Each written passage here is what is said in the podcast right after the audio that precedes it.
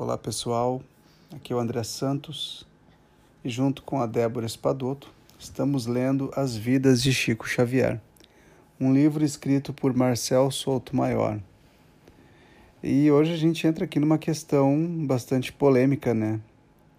Comer ou não comer carne? Eis a questão. Vamos ver o que o livro traz para nós aqui então de ensinamento.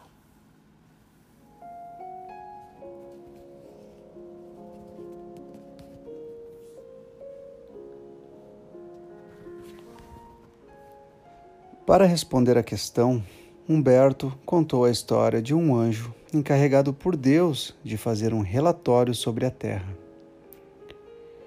Chegou aqui e encontrou um animal arado ao campo, açoitado por uma espécie de demônio.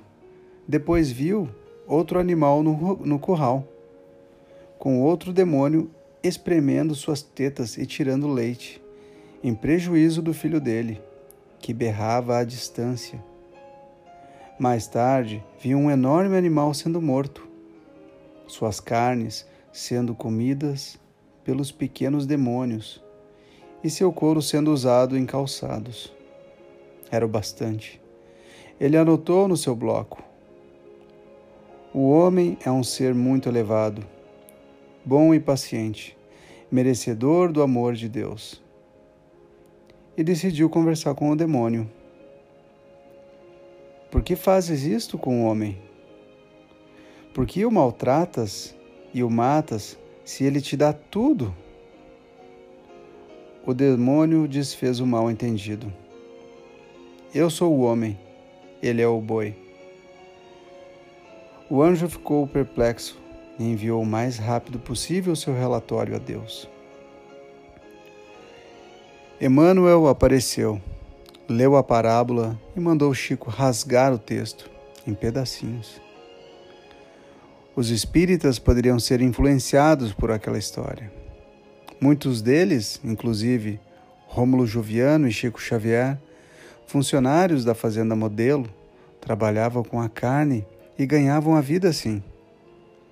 O artigo poderia provocar problemas sociais mais graves do que os gerados pela alimentação carnívora. Chico acatou. E seguiu também as ordens atribuídas a Emmanuel ao preparar a sexta edição do Parnaso de Além Túmulo, em setembro de 1955, ano da morte de Manuel Quintão. A nova versão da coletânea de poemas chegou às livrarias com um adendo na capa. Revista e ampliada pelos revista e ampliada pelos autores espirituais Emmanuel. Emmanuel fez o papel de censor e foi implacável. Ele queria versos espiritualmente corretos, fiéis à cartilha evangélica, de acordo com os ensinamentos de Jesus e de Kardec. A poesia perdeu espaço para a doutrina. O poema A Guerra, de Augusto dos Anjos, por exemplo, desapareceu. Quem abre hoje o Parnaso já não encontrará estes versos, formulados em meio às bombas da Segunda Guerra Mundial. Então, o verso é o seguinte: A torva, geração do ódio e da guerra, embora a paz suavíssima a conclame, faz dos homens do mundo amargo e infame assanhados carnívoros da terra. O texto era pessimista demais. Guerra Junqueiro também sofreu cortes. Seu poema Contra a Besta Apocalíptica sumiu. Pecou por excesso de anticlericalismo, considerado uma virtude nos tempos do indignado Manuel Quintão responsável pela primeira edição da coletânea. Os versos não passaram pelo crivo emanuelino. Não contente com o dogma inquisitorial que seu concílio impôs a todas as criaturas, a Igreja ainda requer benesses, sinecuras amealhando assim o ouro universal. Para arrematar, Junqueiro chamava o padre de mercador do altar. Era demais. Na busca do tom político e evangelicamente correto, Chico aprovava as alterações. Algumas eram mínimas, quase impecáveis, quase imperceptíveis. Em, por exemplo, Homem da Terra, também de Augusto dos Anjos, anjos células taradas deram lugar a células cansadas. Muitas vezes, em nome do Espiritismo, Chico corria a omissão e mentiras estratégicas. Chico recorria, né, então, à omissão e mentiras estratégicas. Ele mesmo admitia em conversa com os amigos: a verdade é um veneno. Nem Jesus Cristo quis defini-la. Quando Pilatos lhe perguntou o que era a verdade, ele ficou em silêncio. Se formos falar a verdade, a verdade na vida social, seremos considerados indesejáveis e loucos. Chico preferia pegar na avenida do contorno. Diante de perguntas escorregadias, desviava com, com vamos estudar melhor a questão. Para escapar das críticas aos poderosos do país, apelava para a diplomacia. Eles estão tentando fazer o possível. Como um embaixador do outro mundo, no Brasil, Chico Xavier aprendeu a engolir em seco e adiar a verdade. Era cauteloso como um bom mineiro. Em 1955, saiu da defensiva e abriu a guarda para um rapaz de 23 anos, vindo do Monte Carmelo com sua mãe. Seu nome Valdo Vieira. Foi afinidade à primeira vista. O rapaz mostrou a Chico um poema intitulado Deus, ditado a ele por um espírito anônimo.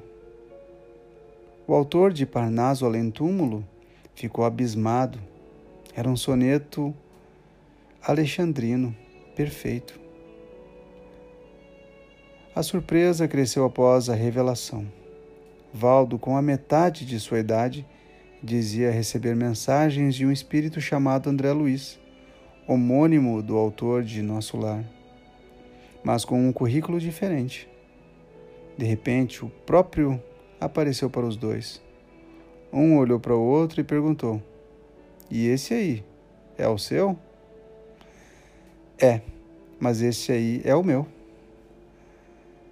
André Luiz tinha apresentado históricos diferentes para os médiums e foi desmascarado ali mesmo. Seu nome era, na verdade, um pseudônimo usado para encobrir sua verdadeira identidade, a do médico sanitarista Carlos Chagas, nunca admitida por Francisco Xavier. Um truque usado para evitar processos por direitos autorais, como movido pela família Humberto de Campos. Chico estava perplexo e exultou. E exultou com o currículo mediúnico do jovem de Monte Carmelo. Espírita desde os seis anos, quando seu pai fundou um centro, Valdo viu a primeira assombração de sua vida aos nove anos. Aos treze, começou a receber os primeiros textos do além. Com o tempo, tornou-se um dos líderes da mocidade espírita. Era perfeito, bom demais para ser verdade. Chico previu possibilidade de os dois trabalharem juntos, só não adivinhou o que aconteceria após o dueto. Valdo se tornaria um dissidente. Definiria o Espiritismo como um estágio pré-maternal. Faria pouco caso da mediunidade, tão primária, e atacaria o ex-companheiro com palavras duras. Então, gente, eu vou ficando por aqui. E nossa, que, que praticamente uma certa honra, né, ler justamente esse capítulo que fala do Valdo, né? O Valdo, como muitas pessoas conhecem, ele é o pai da uh, da viagem astral, né? Da, tem um nome próprio para isso. Ele tem o, um livro muito famoso que é o Projeciologia, né? Algo assim. Estudos que falam da projeção da alma, né? o desdobramento dentro do espiritismo que se diz. É um assunto bastante interessante, né? Então, muito bacana. Pena que a parceria dos dois não deu muito certo, mas o, o Valdo ele se tornou referência no assunto de projeciologia. Então, fez um trabalho excelente até o final da vida dele, montando até um instituto em Foz do Iguaçu, se eu não me engano, onde ele ajudou bastante gente, esclarecendo bastante, bastante também, né? Um outro, uma outra vertente de espiritualismo, diferente do espiritismo, né? Mas de certa forma muito útil também. Então é isso. Uh, agradeço a todos e espero que tenham gostado da minha leitura do dia de hoje. Desculpem os tropeços, alguns versos são um pouquinho difíceis de compreender até. Até o nosso próximo encontro.